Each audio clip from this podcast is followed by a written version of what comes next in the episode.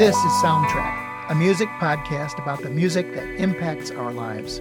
Every episode is a conversation of how music has shaped and influenced one's life, because music is the soundtrack to everyone's story. Soundtrack is hosted by Kyle Lichty.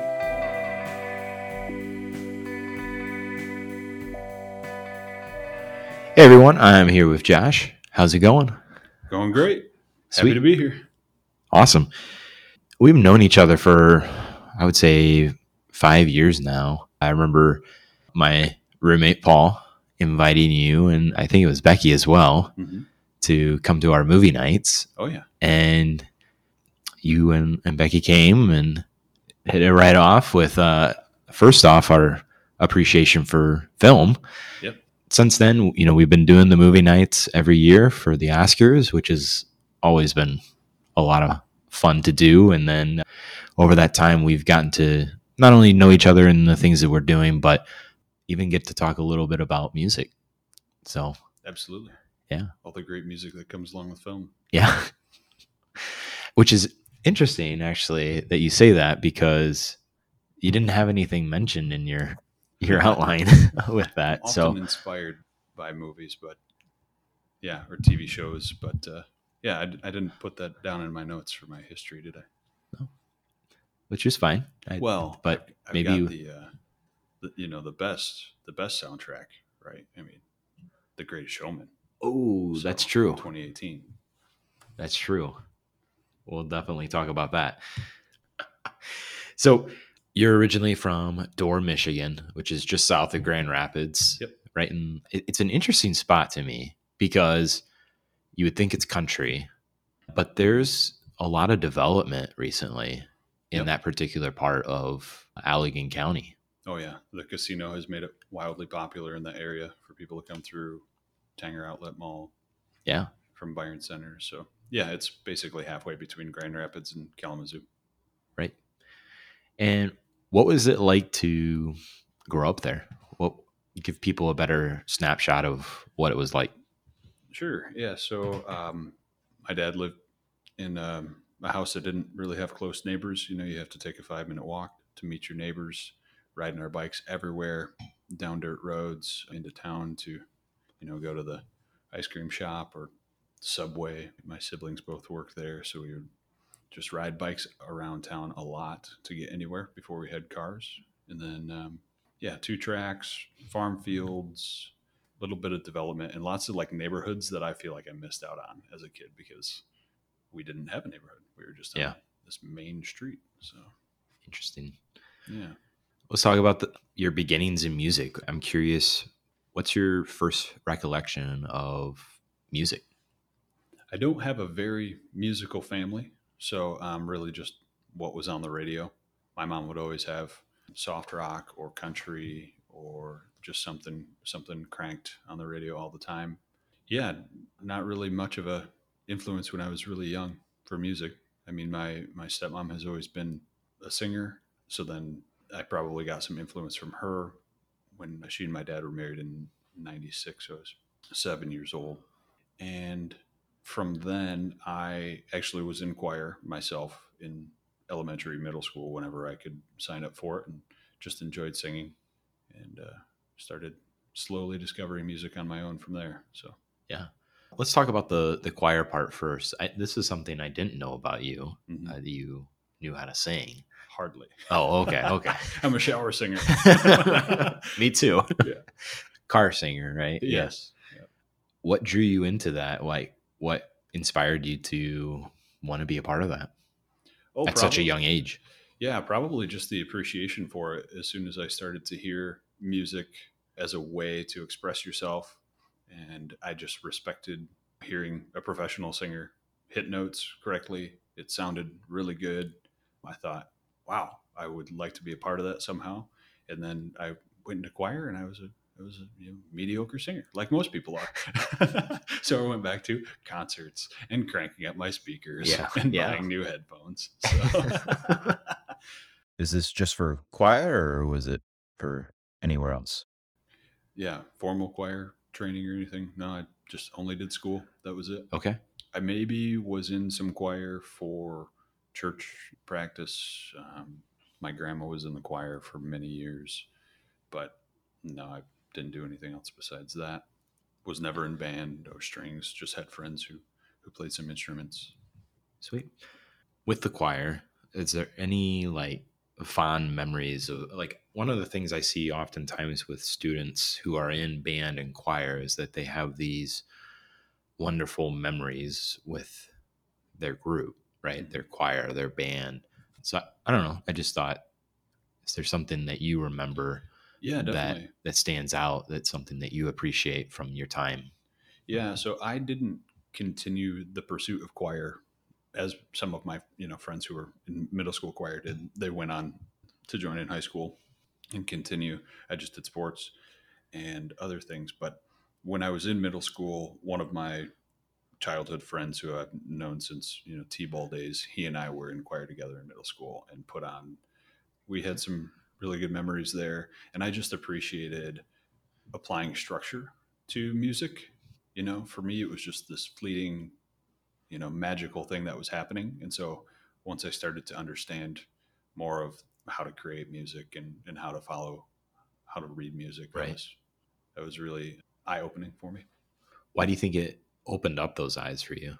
Yeah, I think just because as a as a little kid, I just thought it was, you know, some sort of hey, somebody has a skill, they just something came to them and they just magically created it, right? so it was this elusive thing like, oh, music, man, only musicians can do music, Yeah. you know. And then once I learned a little bit more about it, then started to just open my eyes to it. I a whole new opening a, an entire book about things I had no idea about. So Yeah. That's awesome. One of the things you mentioned was country music. So artists like Shania Twain, Faith Hill come to mind in terms of your country journey. So I know those two particular artists were huge at that time. I mm-hmm. mean, Shania Twain, especially. Oh yeah. Is it just because that's what was what your uh, it sounded like your stepmom was listening to, or was, was there something that Yeah, interested you about it as well? No, um, I've always had a pretty surface level appreciation for music, and I threw out some names there when I was really young that I remember hearing either on the radio or on tapes. Later, you know, saw CDs of either my sister or my parents would play, but country music was always a part of my childhood because you're we're in the country. Yeah. driving down the dirt road in a pickup truck, you might as well throw some twang in there. So what's interesting is why do you think I lived in the country growing up, Yep, but yet didn't listen. To I didn't listen to it. Really? That's not Mhm. what my parents listened to, and that part of that's because of the more religious upbringing I think uh, that they had. So it's always kind of intrigued me why living in the country prompts listening to country. Yeah. Well, I mean, you know, availability. Radio stations or country music is popular there, I guess. Maybe more popular in urban areas. I'm not really sure, but yeah, definitely influenced by my parents. So I would I would have to ask my parents, why did you turn country on? You know? And my dad would say probably came from his parents listening to it or his peers listening to it. And my mom would say, you know, same thing, just sounded good to him. So, you know, my parents didn't really have a huge musical background either. I don't remember musicians or bands being presented to me or like available for me to listen to outside of the CCM Right. Christian music when I was. And I think country also was a good alternative for the radio to be on with kids in the car Sure. Yeah. as opposed to only contemporary Christian music yeah. 24 7. Oh, that's a good point. Actually, I think that Nowadays, they would disagree, right? Yeah. Country has taken a pop culture turn in the Right. past decade. So, Yeah. But it would probably still be, I'm guessing here, but it, I'm sure it's still appropriate for kids to listen to in the car compared to other options. Yeah. Maybe something more explicit or just more aggressive sounding. Yeah. I know my parents did avoid aggressive sounding music, you know. Yeah. Yep. So as you're growing up in elementary, and this was even pre elementary, that you mentioned CCM, Mm-hmm. there the usual suspects here DC Talk, Newsboys, Oh, yeah. Audio Adrenaline, um, amongst amongst many others, Yeah. right? And I'm curious, was there something that attracted you to those artists, or was it just again what's being played on the radio?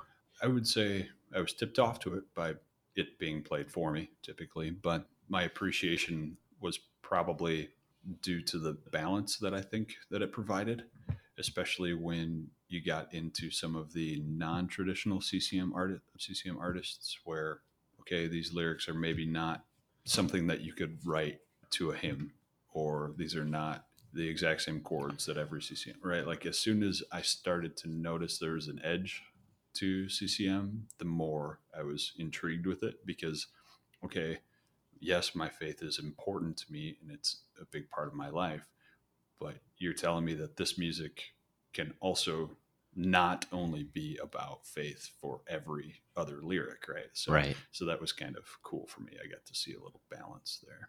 Yeah. Well, and especially if those bands that I mentioned, they, yes, they're, they are talking about their faith and being very specific about it, but they could also just be talking about more of typical life experiences that anybody would be having, right? Absolutely. And I love that when an artist is not in the genre of Christian music and they catch you off guard in a good way, just expressing their faith in the, in the same way that they might express something else, but just to to share that personal part of their life story. And it is on the what we know as CCM kids, secular. Yeah, yeah, yeah. Right. we, outside of uh, Christian circles, the secular word didn't really exist, but to then go into the secular world as a teenager and realize, whoa, other artists are talking about things that are value driven by morals and beliefs and then hey even into their religious faith so right that was really cool for me sweet looking back now at those artists that you listened to at a young age how do you take it now this is something that you used to listen to primarily mm-hmm. not so much anymore and uh, like how do you grapple with that particular genre or the sure. kind of messages that were being told at that age compared to now? Yeah, um, I guess I would say that they're still important to me. I'll throw on local Christian radio in the car still today and just kind of see what type of music is being put out there. I'll keep up with other, maybe not what was popular right in the 90s, but I'll keep up with what is still popular today for Christian music. You know, I'll still go to Christian concerts and I have some artists that I follow who either publicize that they're Christians or they produce Christian music, either or. So I think it's just evolution over time. I still really appreciate the message. And I think it's mostly valuable for young kids, adolescents, to hear a good message, a positive message as a general rule when they're listening to music. I don't know. Okay. I'm, I'm also an optimist, so I might be projecting, but uh, it was really important to me. When you have negative thoughts, hey, listen to something that's positive, upbeat, maybe help you with your mood. Yeah. I find that interesting that so let's take just general in music, how sometimes there is not always a whole lot of uplifting current music, mm. I would say. Is that something that you feel like is also the case? And then what do we do about that? Especially for teens who are primarily listening to maybe more chill type of music to help with their emotions. Mm-hmm. I don't know. Yeah, that's a good point. Yeah, I I guess I don't know. I'm not a music status statistician. I couldn't tell you exactly if we're if we're trending more negative or positive, but I think that there's always a style of music that you can find that will hit you the right way for the for the mood or for the time in your life. And I think, I mean, I listen to some you know some pretty angry, yeah, punky punky emo music. I'm still a fan of that but I think there's a time and place. So maybe when brain development is not as important as an adult or a college age kid. I mean, I don't know. The, some of my formidable years, though, I can definitely remember listening to some pretty angry music and, and being able to articulate my feelings where I couldn't with words, right? So, right. I think it's a very good outlet. You know, yeah. As well. Before we get to the punk emo, I do want to ask about some of the the pop acts that you were listening to in elementary and in middle school. Yeah. So the boy bands, oh, yeah. right? So Backstreet Boys, NSYNC, even some Christina Aguilera. Oh yeah. where is that coming from? Because that just did not seem like that was something that you would be uh, Well, I was interested in. Yeah, I don't think that it was it was by choice. I mean, once I had a catchy song is a catchy song, right? Yeah. So once the earworm is there, then as I had limited resources, I can blame it on that. My music interests have expanded a lot since then, but it was just what everybody else was listening to, you know, and it was a it was a fun thing to be included. Hey, I know this song. Hey, I know these lyrics. When people are singing on the on the radio, I can be included in that. So, you know, I personally would never buy tickets to a boy band concert. Even back then, I would have been in attendance if someone bought me a ticket. sure, right? It's entertainment, it's free. But no, I wouldn't say that I align with a boy band lover Yeah. mentality. All right. Appreciation, right? This is top radio, right? Everybody was listening to it. Yeah. I remember growing up with that stuff and being so annoyed with it because it Ah. was so constant. Mhm. Yeah. And too now, much of a great thing, you're saying. yeah. Well, now, like, you're listening to it, and there's parts that are still cheesy. Yeah. Sure.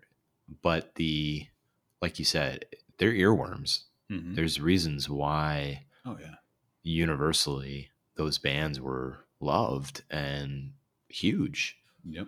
There's something I don't know if you knew this, but like they were engineered and produced by Swedes who had very intelligent information on why they were creating the the music that they were. Hmm.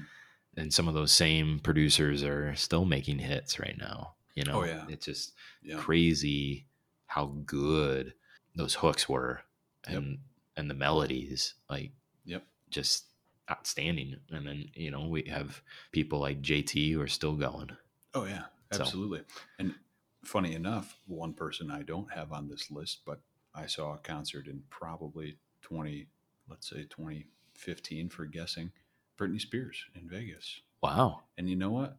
To her credit, incredible show, great entertainment value. Definitely not my style of music. Definitely every other song you know by accident because it's an earworm, yeah but entertainment value for sure. okay No, I didn't buy the tickets, but if somebody's going to say, "Hey, you're in Vegas, you want a free ticket for this?" I went with some friends and we were entertained. So, what was uh, so entertaining about it she's kind of at a i wouldn't say past her prime necessarily but like mhm. It well, she has, yeah, she has a place in Vegas. Yeah, Yeah. I mean, that i mean maybe itself. maybe it So, is past the prime The entertainment value was just you know the glitz and glam, a new outfit for Every ha- song. half a song, right? Like, oh, we made it to the chorus. Time for Britney to change. and then probably part and parcel to the the audience the crowd response you know the the people who are even older than me who are just loving it you Yeah. know? And alcohol or not people were just wildly entertained right? She's very engaging with the crowd right? She's putting on a show right. not just a concert. And, and who knows if she was even singing right? Like we, we don't know but it was it's entertaining. All right yeah. Let's uh, transition to i think what i would guess is the time when you start to really branch out. Mhm. and that's the the punk and emo which would have been middle high school. Yeah. So we're talking about jack's mannequin green day Yep. dashboard confessional. So what drew you into the emo and to the punk? So I would say that anger runs in my family, and a part of that, even identifying that and expressing that, really came through music. So I vividly remember being an angsty teenager ball of you know stress and just plugging in my headphones. The MP3 player that I could afford and the songs that I could afford to buy were loaded up on there, and even before that, CD player, right? Yeah. Borrow CDs or reserve them from the library and buy what I could, but it just allowed me to express myself. And so when artists came along who were doing that in a very passionate way, I think my the attribute I look for the most in music is passion and and just um, intensity. And so obviously, there you go. You got emo, the edgy, the edgy, uh, edgy intensity. So it's kind of um i don't know what the right word is here but it just eerily similar what I'm hearing from you with me. So I'm kind of taken aback in a little in a little way because it's it's kind of personal even for me. Just hearing what you had to say with the the anger, and I think the other thing that I definitely agree with you on is I'm drawn to the passion too from musical acts as well. Mhm. That's definitely something that when I see it, especially live, Oh yeah. It's so addictive. Yep. Absolutely. So People going like over the top with expressing themselves, right? Like a good musician can do that without like if I'm picking up what you're putting down, you're at a show and they're they're out of range like by accident, right? Like they're Yeah. like it's just it's bubbling out of them to the point where like whoa, you're not leaving anything on the table. Like yes, you have a talent for this, but you also either push the envelope with lyrics or you push the envelope with with range and the audience is just like whoa took it to 110% and right like that's what you want to do in entertainment but Well, I feel like it's in that moment when you see that passion, you're able to connect with it. Not only just a connection, but then you're able to replicate it yourself. You are then engaged Hmm. and you are, you know, whether it's singing along to the top of your lungs mm-hmm. or moshing or whatever the oh yeah. the act is, absolutely. you are fully immersed into it yourself and be, and it helps too when the, the crowd is mm-hmm. likewise right? Oh absolutely. Yeah. it's funny you say that because i can remember a lot of my favorite shows that i've attended having left there and i left my voice there with it you yeah. know? and i've got the i've got the frog in my throat for you know the next day or at least that night right? Like whoa right. I just yeah Yeah. you, you really get into it shirts really- drenched. Oh yeah. You're sweaty. Everybody's sweaty. Yeah. Yeah. You yeah you're walking back to your car or whatever and you're just like on cloud nine just bliss like ooh, you're radiating from all of that endorphin rush and experience did you see these artists at those times in high school any of these like Most dashboard them- confessional or was that later yeah, I wouldn't have been able to afford tickets, or maybe I wouldn't even have had a car back then. But the artists that I loved in high school, you know, stuck with me. And so when I could afford to or had the opportunity, I, I jumped on the tickets, you know, in college once I had my own wallet and car. I went to as many concerts as I could. yeah. So, i kind of want to stick with the the punk and emo. Yeah. this was also a time like this wasn't just a fad right? This was culture shifting in a lot of ways during this time in, in the mid aughts. But the emo mm-hmm. was driving a lot of music at this time. Artists that i didn't even mention like paramore for example huge during this time what do you think was happening for people like you and i to listen to emo and and the pop punk Mhm. what was drawing teenagers to that at that time Shoot, loaded question.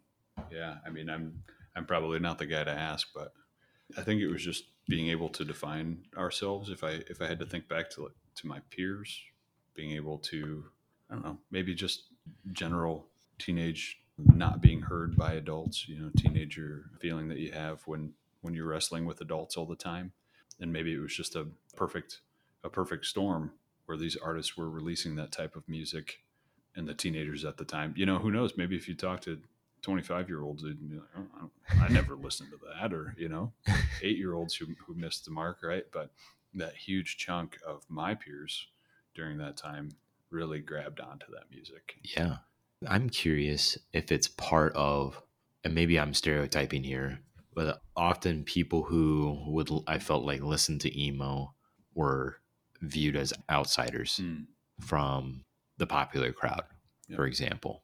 And I wonder if it was a way for those Fringe, yes. individuals to, like you said, have a label, an identity marker Yeah. that wasn't about sports or fashion What- yeah, whatever or the whatever the cl- the click was Yeah. right but that it it was about music Yeah. or like you said, being an outlier, the underdog, the outcast, right? Yeah, whatever it is. That's a that's a really good point, right? I've learned a lot of about my personality style over the years, and I would definitely say that that Yeah. had to do with it, you know. And my group of friends, you know, I was not part of a clique. I was friendly with everybody, but I was not into specific sports, or I would definitely consider myself not in the normal social circles. Cool. Let's talk about something that also takes place during this time is a mutual band that we appreciate is Coldplay. Mm-hmm. Talk about how you got into listening to them. Yeah, funny story. So I remember going to a friend's house.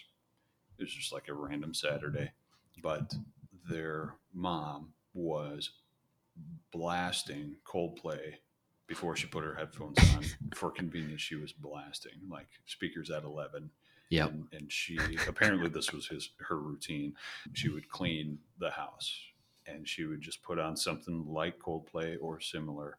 And that X and Y album just I heard it on repeat, hanging with my buddy, playing video games or whatever we were doing, you know, Pokemon, who knows? But uh, yeah, you hear enough of that and catches your attention, and, and from there, I was I was hooked. You know, I listened to Coldplay every year of my life since then. You know, Yeah.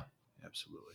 You said, you know, every year since, like, what is, I mean, so they've evolved, they've changed at times, and they're not that soft rock type of band that we see from their first three albums. Mhm. There's electronic, there's Right, A They lot of- changed over time. Yep. there's a lot of experimenting as well, like especially in I would say Viva La Vida album. Absolutely.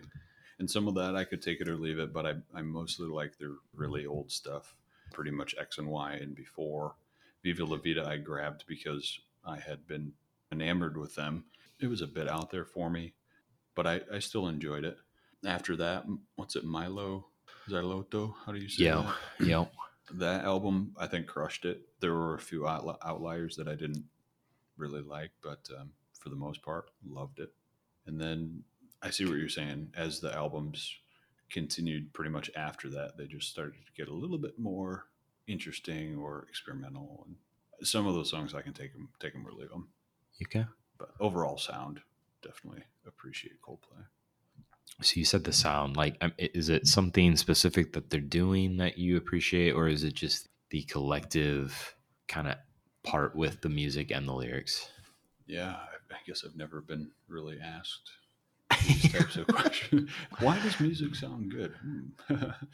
so yeah, subjective opinion would be I think I appreciate their pace or maybe just the pace tied with the lyrics, but you know, the way that it's delivered, I think that there's an energy that just kind of follows most of their music where I'm captured with it, right? Yeah. And so then it makes me curious, like, okay, logically, am I captured with it, right? And then do I read the lyrics and do I think about it more? And that would probably be why. Sweet.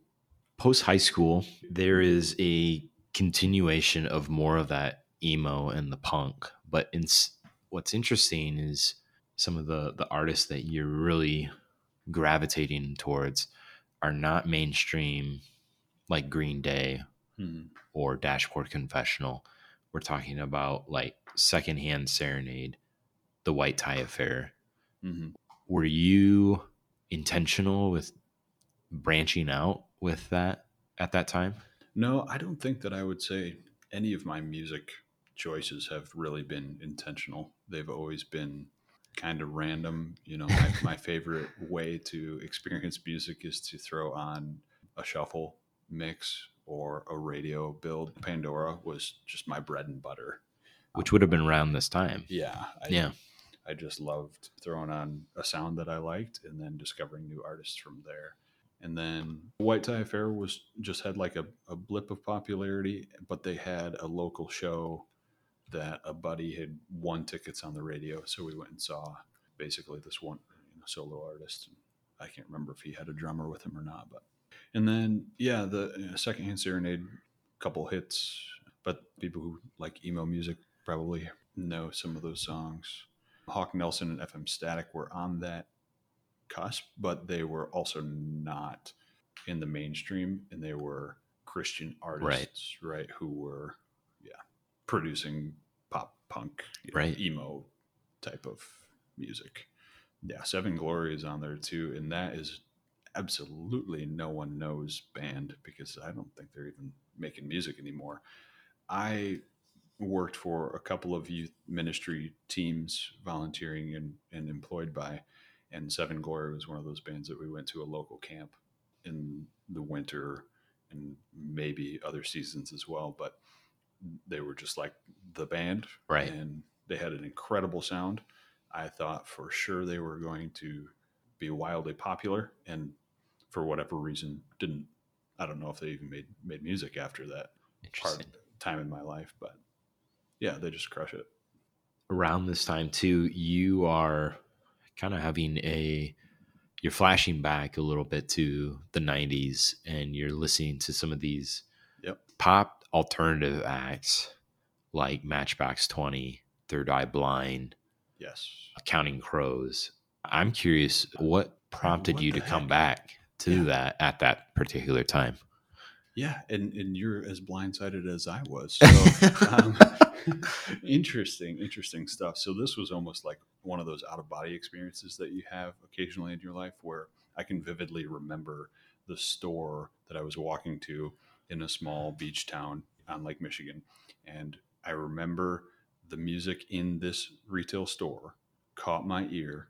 I stopped what I was doing, and nostalgia hit me like a freight train. Yeah. I found myself mouthing and then singing this song that I had not heard in, well, at least not regularly listened to in 15 years. So it was it was a pretty cool experience where nostalgia was kind of taking me over there, and I had to find out what it was.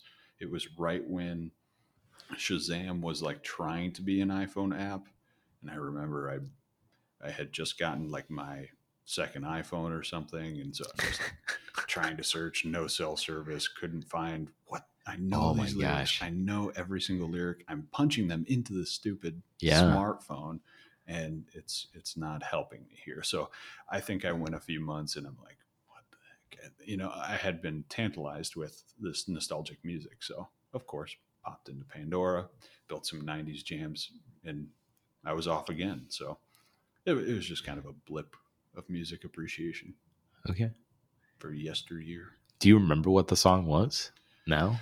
I don't remember specifically what the song was. If I had to guess, yeah, I'm not even going to guess. We'll just leave it up to your favorite for anyone listening. Your favorite 90s soft rock song was playing in that retail store. You stop in your tracks and you're Yeah. like, whoa. You know, it was probably the most popular one from 1994 that was on the radio that month I happened to be listening to Right.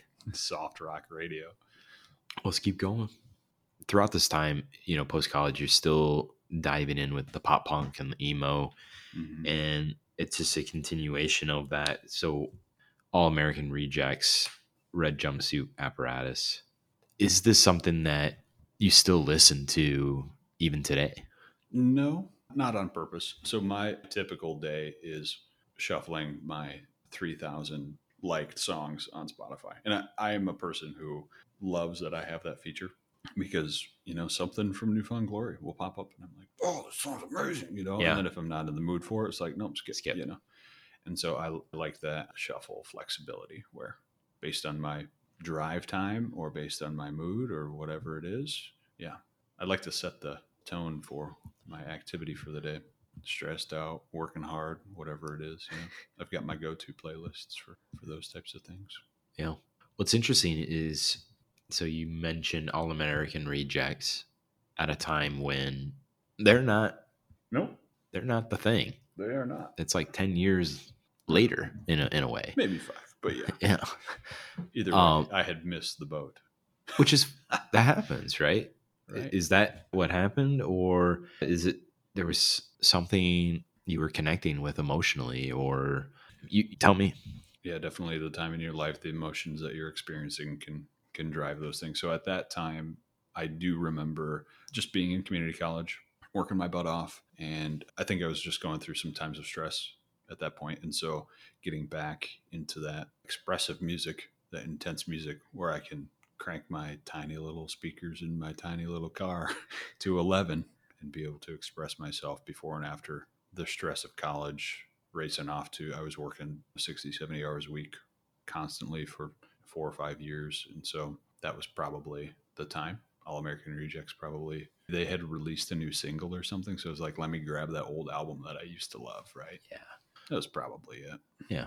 Another thing that's starting to develop at this time is more current alternative music. So the Jimmy Eat Worlds, the Red Hot Chili Peppers, the 30 Seconds to Mars. I mean, those are huge bands at that time. But what's interesting is I could see the connection to 30 Seconds to Mars. I don't necessarily see the connections with Jimmy Eat World. yeah What what's driving you to listen to alternative music? So I would probably just sum it up in one word: in, introspection. Because at that time, I was now that I look at my mus- music history as well, I was starting to maybe think about music in a more solid fashion, or hope for more out of music than than the fleeting random albums I would listen to. So I think I just started listening a little bit more closely. Yeah, that would probably be it around that time. So you're diving into full on albums rather than like Pandora shuffling at that time. Yeah.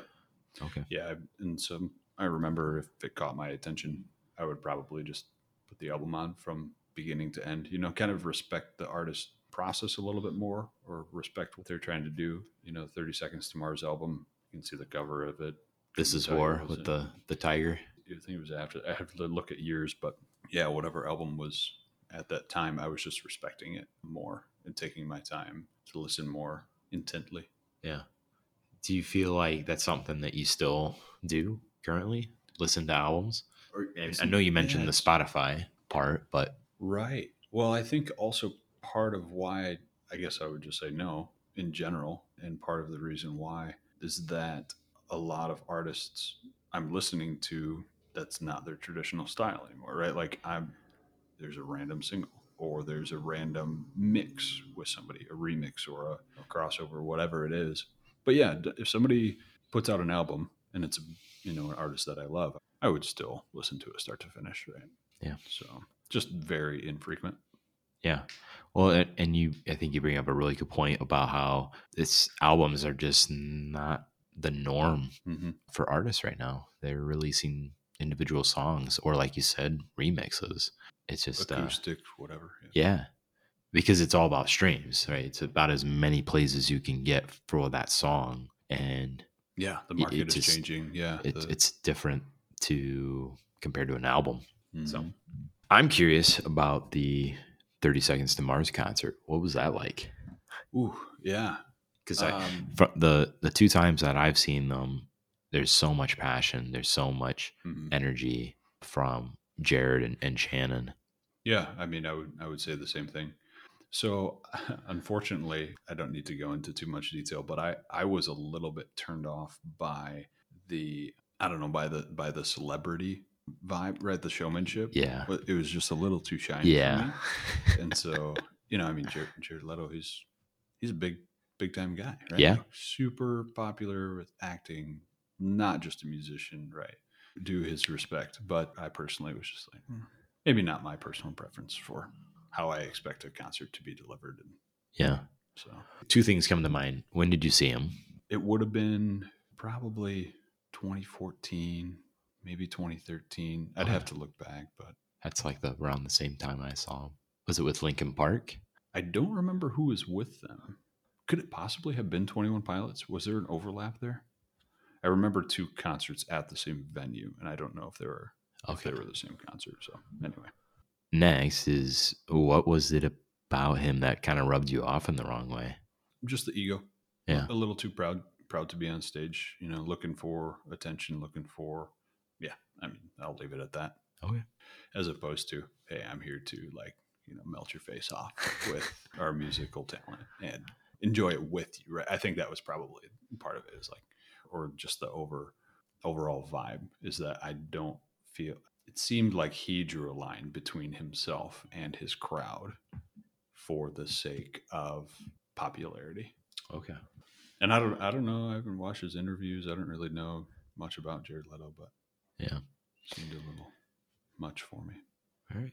It's interesting because he has taken on so many acting roles of Mhm. late, and they've only put out one album in the last when I think it was 2018 was the last album, and, and like their guitarist left as well. So it, it's a they are not what they were in like 2009 Right. when they were kicking it. It seemed Mhm. like I remember correctly, he's old. He's like 50, I think. Hmm.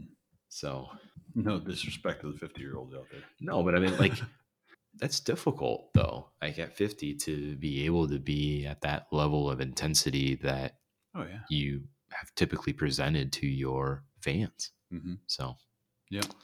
so there's a couple different things that are intertwined together in this. Number one, you start DJing, you start putting on house parties that you call fancy party. That, yeah, I don't know who coined the phrase, but we had like four of these parties that somebody had the harebrained idea. You know what? For our next party, let's dress up. Don't know why. It was an excuse to get together, but Yeah. we all put on whatever fancy clothes we had. Go to Goodwill if we needed to. But yeah, I would just throw on whatever music I was listening to at the time, whatever was popular. I would look to the audience, ask people, hey, do you want to listen to this? Heck yes. Put it on, right? Crank it up. So my buddy had a, a fantastic basement for it. And so, And this is the part that's connected to it. You're really starting to open up to dance music at this time. yeah. And there's so much with this that's going on, whether it's Massive Attack, Tiësto, David Guetta. What change in terms of like what you've been primarily listening to with, you know, the pop, the punk and the emo, Yeah. like absolutely. to I go to dance? Yeah, I think the um, the overlap there, or you know, the reason that I guess I could say that I like dance music is just that energy that's still present in the other music that I enjoy Right. as well. So I've gotten to the point where certain electronic music, I'm over it before the song makes it to a minute. I'm, I'm pretty pretty choosy with it. I don't just throw it on as all the time music. Of course, as I've gotten older too, just listen to less and less of it. But it's definitely something I appreciate as well. I like a beat that hits hard and is catchy and energizes you. Right? If you feel energized by it. Are there any of these artists that you've seen live that you really enjoyed that energy and uh, on the show? Yeah, so I went to one of the first years of Electric Forest, so I got to see a lot of the electronic artists that were popular at that time. That probably would have been somebody will have to Google it, but either the second or third year of Electric Forest, and that was just great. I mean, I think it was before it started to get trendy and popular to go to every every electro show and festival and just go way too hard and for the wrong reasons. So I, I was purely enjoying it with a beer and just with the energy of the crowd and of the music and being in the out open outdoors, the energy of the summer.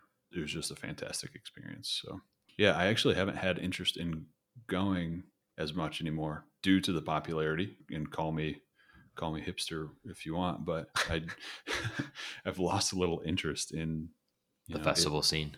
yeah, and I think depending on the festival or depending on the artists that are featured, then I'd be interested again. But I don't know. See, it seemed a little bit overboard or just overhyped, Yeah, overpriced, right? Yeah. Definitely overpriced. definitely.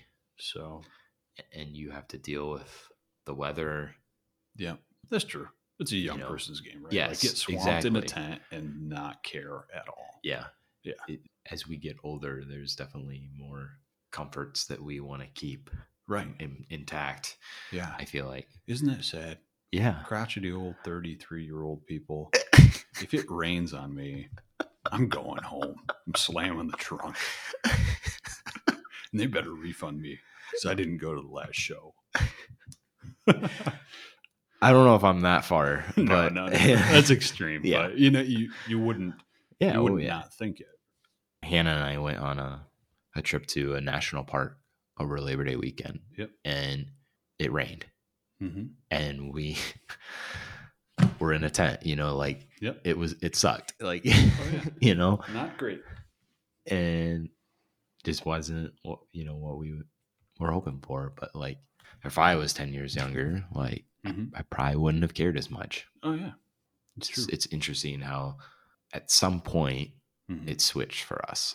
Well, and, and it all depends on the personality as well, right? I, I have Yeah. peers who still completely loving love being in the great outdoors, regardless of the weather or the circumstances. They're going to have a good time. You know, your tolerance, right? Everybody's got a different tolerance. Sure. Yeah. So, you know, what's interesting here for me, I'm a huge Red Hot Chili Peppers fan, and yet I mm-hmm. have not listened to any of Johnny's solo stuff. Oh, really? Yeah, John Frusciante, he's great. So he stepped away in 06 or whenever, like Mhm. 07, 08, and just got back with the band in a, a few years ago. So there was a, a long period of time where he was doing his own stuff. I'm curious Right. about that music. And of course, I need to check it out. Yeah, absolutely. So I have always had an appreciation for instrumental music. I'm not sure why, or just music that is more melancholy, but also still has pulse to it. I'm not a big fan of melancholy music that is fleeting or relaxing. I appreciate a strong beat to it or rhythm to it. So falls into that category for sure. Does he still have that expected guitar Oh yeah. type of Mhm. sound that he you see from the Red Hot Chili Peppers, or Oh, is yeah. it different? Absolutely. Okay. Yeah. Guitar focused. Yeah.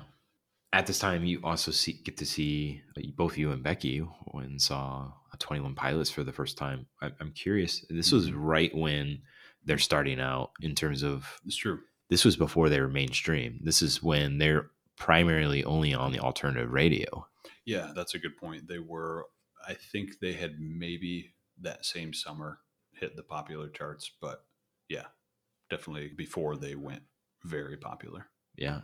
What was it like to see them before they were so well known? I think it was really cool, like just in general. They have a great energy, just leaning into the crowd, you know, just there's an orchestra that's happening where they're almost like a call and response, right? Type of thing. So they're very connected with the crowd. Yeah. They just crushed it from an entertainment perspective.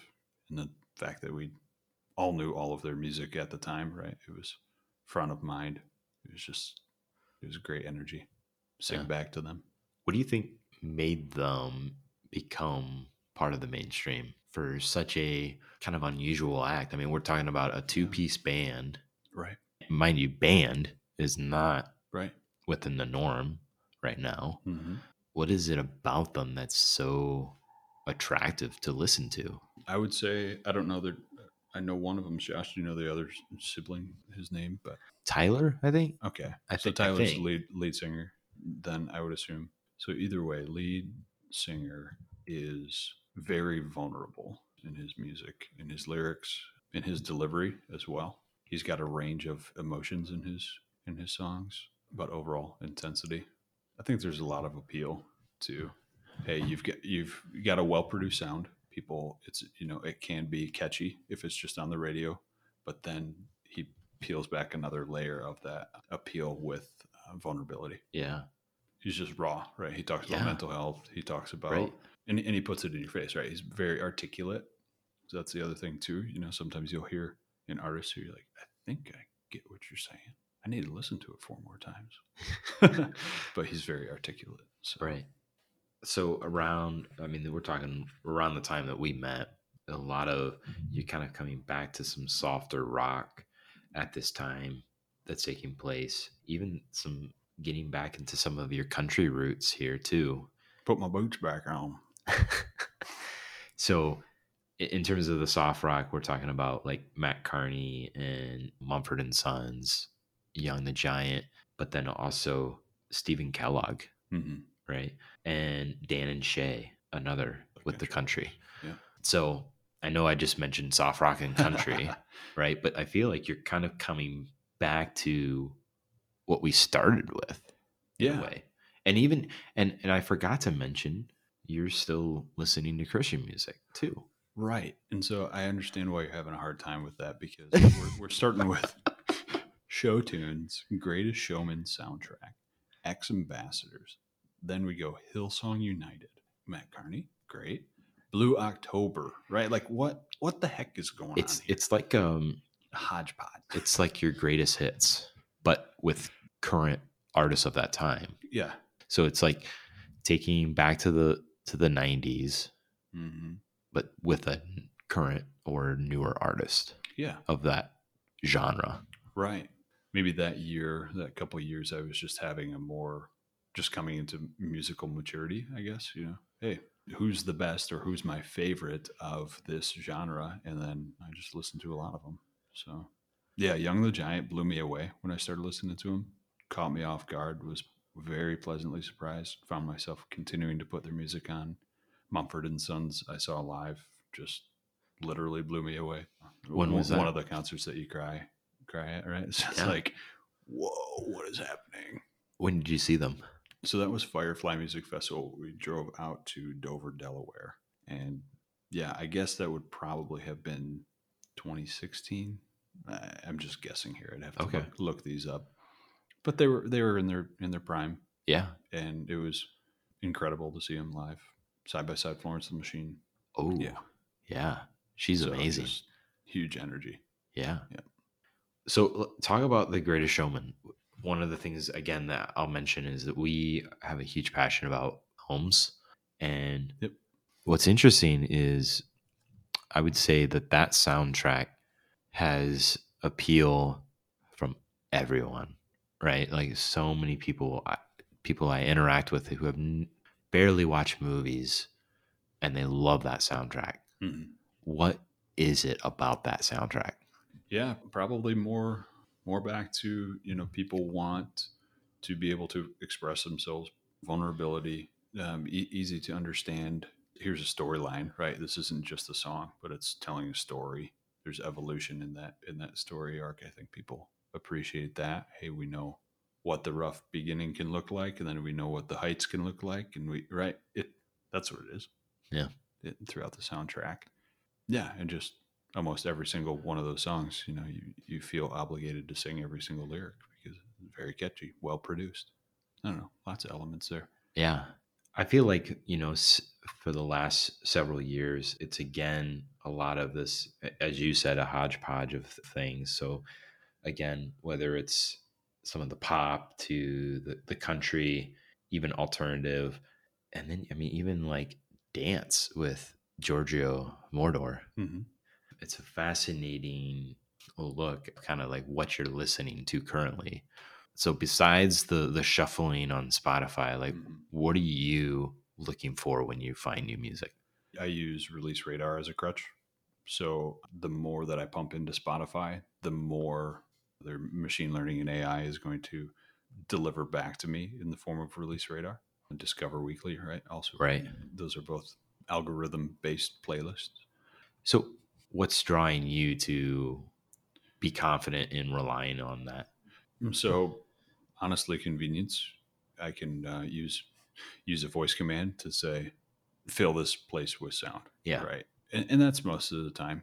I prefer having a, a little bit of background music to something, and then if the mood strikes me, if the energy strikes me, I'm like, I, I want to discover more about that artist. I just dive right in. Like, Right. Okay, who is this? What? Oh, I know this. Wow, this brings me back to this. You know, and so I do a lot of the It's like a family tree.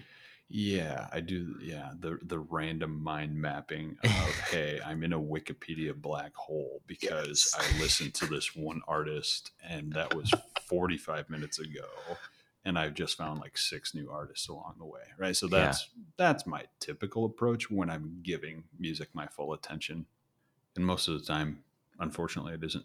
I don't give it my full attention. So I, I still make sure to browse for concerts. I have uh, alerts turned on for a lot of a lot of artists. I love going to local shows. That's a no brainer.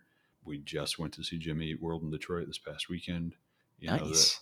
it's something I feel like I will always do. Yeah. Go, go to see live shows.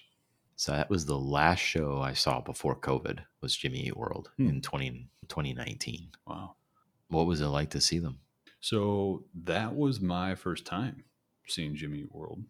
Or maybe I had seen them like with somebody else, or I don't know exactly, but in the recallable past. I think they did a great job, you know, surprised by their energy.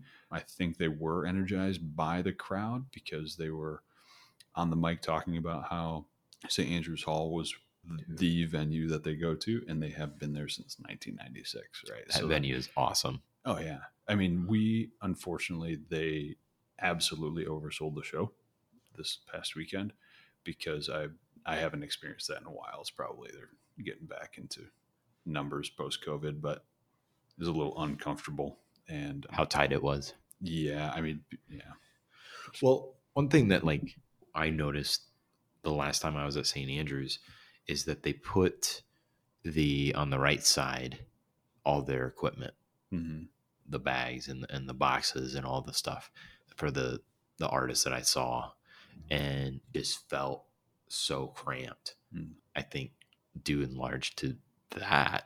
yeah, Whereas other times I've been to St. Andrews and it does not feel cramped. hmm I mean, you might feel a lot of people like, like Yeah, you bump into normal. pe- you bump into people Right. like normal, Yeah. but you're I don't know what it was that one time, but it was just totally uncomfortable. hmm So I don't know what's up with St. Andrews feeling so packed for both of us in different experiences. right. And you know what? Most of the time, I'm not. I would I would say a fully Jimmy Eat World fan. I'm I'm a you know I know seventy percent of their music maybe Right. but so that's the other part of it too where if it were a band that i you know could can sing every every word i'm in the pit i'm on you know i'm as far up as i can i'm just really getting into it so this is one of those shows where like whoa i'm gonna pay a little bit more respect to the you know fans who are a decade older than me right and kind of give a little space as soon as we got through the line though you were barely through the door and I'm like, oh, okay, we'll just you know grab a drink and then go into the crowd. No, like you're in the crowd. So that that was the uncomfortable part. Like, whoa, we're standing by the sound guy Yeah. And we can't go anywhere at all. Everybody's giving people looks if they're getting you know smashed around and stuff. It's like nobody's nobody's having fun back here. So Yeah. should have just crowd surfed to the fun, right? that would have been the move right there. we, we've talked a lot about concerts and and you've mentioned to me before even before today how many concerts you've been to hmm and you, you suspect over 200 Random guess. yeah just looking at my at my history. which is awesome Mhm. right like that is just i it's awesome that you've been to that many shows it might so my question is what makes you enjoy going to concerts so much It's everything that you love about music, just amplified. So the sense of community, the camaraderie, everybody else is appreciating the same thing as you, and you just leave voiceless with having just bunch of endorphin rush, awesome experience just from the energy. And oftentimes, I will appreciate shows more if I'm sitting back and kind of enjoying the show. So like there are typically two different ways that I'll enjoy shows. Like one, I'm just in the mix, amped up, heart rates over the top, singing, dancing, the works. But then there's also shows where like, whoa, I step back and I just like appreciate I appreciate the art that's Yeah. going on, the the expressive nature of people. And some shows can break it for you. You you have a bad interaction or people are being jerks. And right it's going to be a rough time. They don't have your beer on tap. What am I going to do now? no, I'm just kidding. but yeah, you, you know, I've been to some shows where I'm like, ah, that was not great. Can't wait for the next one. Right. Like I'm not, I'm not jaded at all. I'm so looking forward to the energy of the next one. right yeah what would you say the some of the best shows that you've been to Wow. Loaded question there. So we had the privilege of going to Ryman Auditorium. nice and so that was incredible. Um, yeah one of our one of my favorite bands from you know starting in high school was Need to Breathe, and has continued to be one of my favorite bands. So we saw them with OneRepublic. So it was like ah, incredible music producer and you know, right writer, and then Need to Breathe. Like can't get any better than that. So that was that was probably probably near the top. I haven't been to Red Rocks before, you know, like I've been to some amazing venues outdoor amphitheaters are always fantastic, but I also love the tiny little crowded pit. Right. Not quite punching each other, but pretty close to it, right? Where Yeah. you're just like everybody's jumping, everybody's moving. Funny enough, Macklemore put on quite the show. I mean, not surprising, you know. Yeah. High production value. That was a pleasant surprise. And then I would say for the intimate ones, I really enjoy an acoustic show where they just sit down with you. And, and Need to Breathe does this regularly. They'll be, you know, doing their normal concert and then they have a, a slow breakdown component. And it's just great because you get to be more intimate and more chill and more reflective Yeah. in their music. Since you mentioned Need to Breathe, have you listened to Wilder Woods at all? Yes, a, a taste. Okay. So I'm indifferent. I haven't given him the attention that he deserves, but All right. not bad, not good. I haven't formed an opinion. Let's just leave it at that. Yeah, yeah. So All right. I, I've I don't know, but supply and demand, that song is gotcha. oh man. I think it's Nice. I think it's really great. So how does Becky feel about all these uh, concerts? I don't really invite her. We've been together eight years, and she's like, "Oh, you got another show? Surprise, surprise!" She's right there next to me. All jokes aside, she's right there next to me. Every single show, yeah. I like maybe a few shows I've gone with friends, but luckily I have a wife who has the best taste in music because it happens to be very similar to mine. So, Nice. Yeah. I hope that you know that she's there, yep. you know, and supportive. Uh, but Yeah. like you said too, just if it's identi- if it's similar, Right. that's a huge draw too. And there are times where obviously, hey, one of us appreciates this artist a lot more than the other. We're we're absolutely in for a show though, right? Like Yeah. before she was into this band, I was, and then you know, typically pushes you over the edge when your when your loved ones or you know friends are just like, whoa, they love this band. I'm gonna give them, you know, give them some more attention. So Yeah. What is it about music that makes us as humans listen to it? What's so appealing about music? Man, there's got to be, um, you know, a neuroscientist who can answer that one for us. But I don't know. There, there's the old cliche, right? Um, artwork decorates walls, music decorates time. I would say that part of it where music helps fill a space, right? I'm a person who's more extroverted than I than I am introverted, but I really appreciate when I'm comfortable as an introvert in an introverted space or an antisocial setting. So I always like to have some background music, just lighten the mood. Everybody's enjoying themselves a little bit more, perhaps.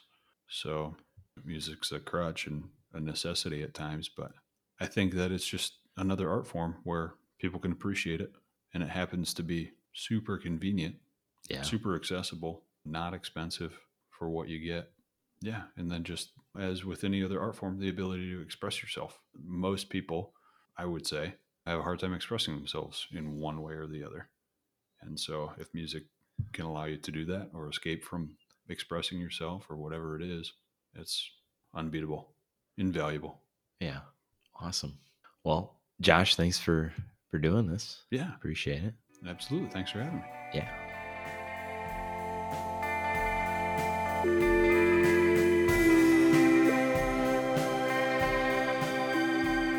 Thank you for listening to Soundtrack with Kyle Lichty.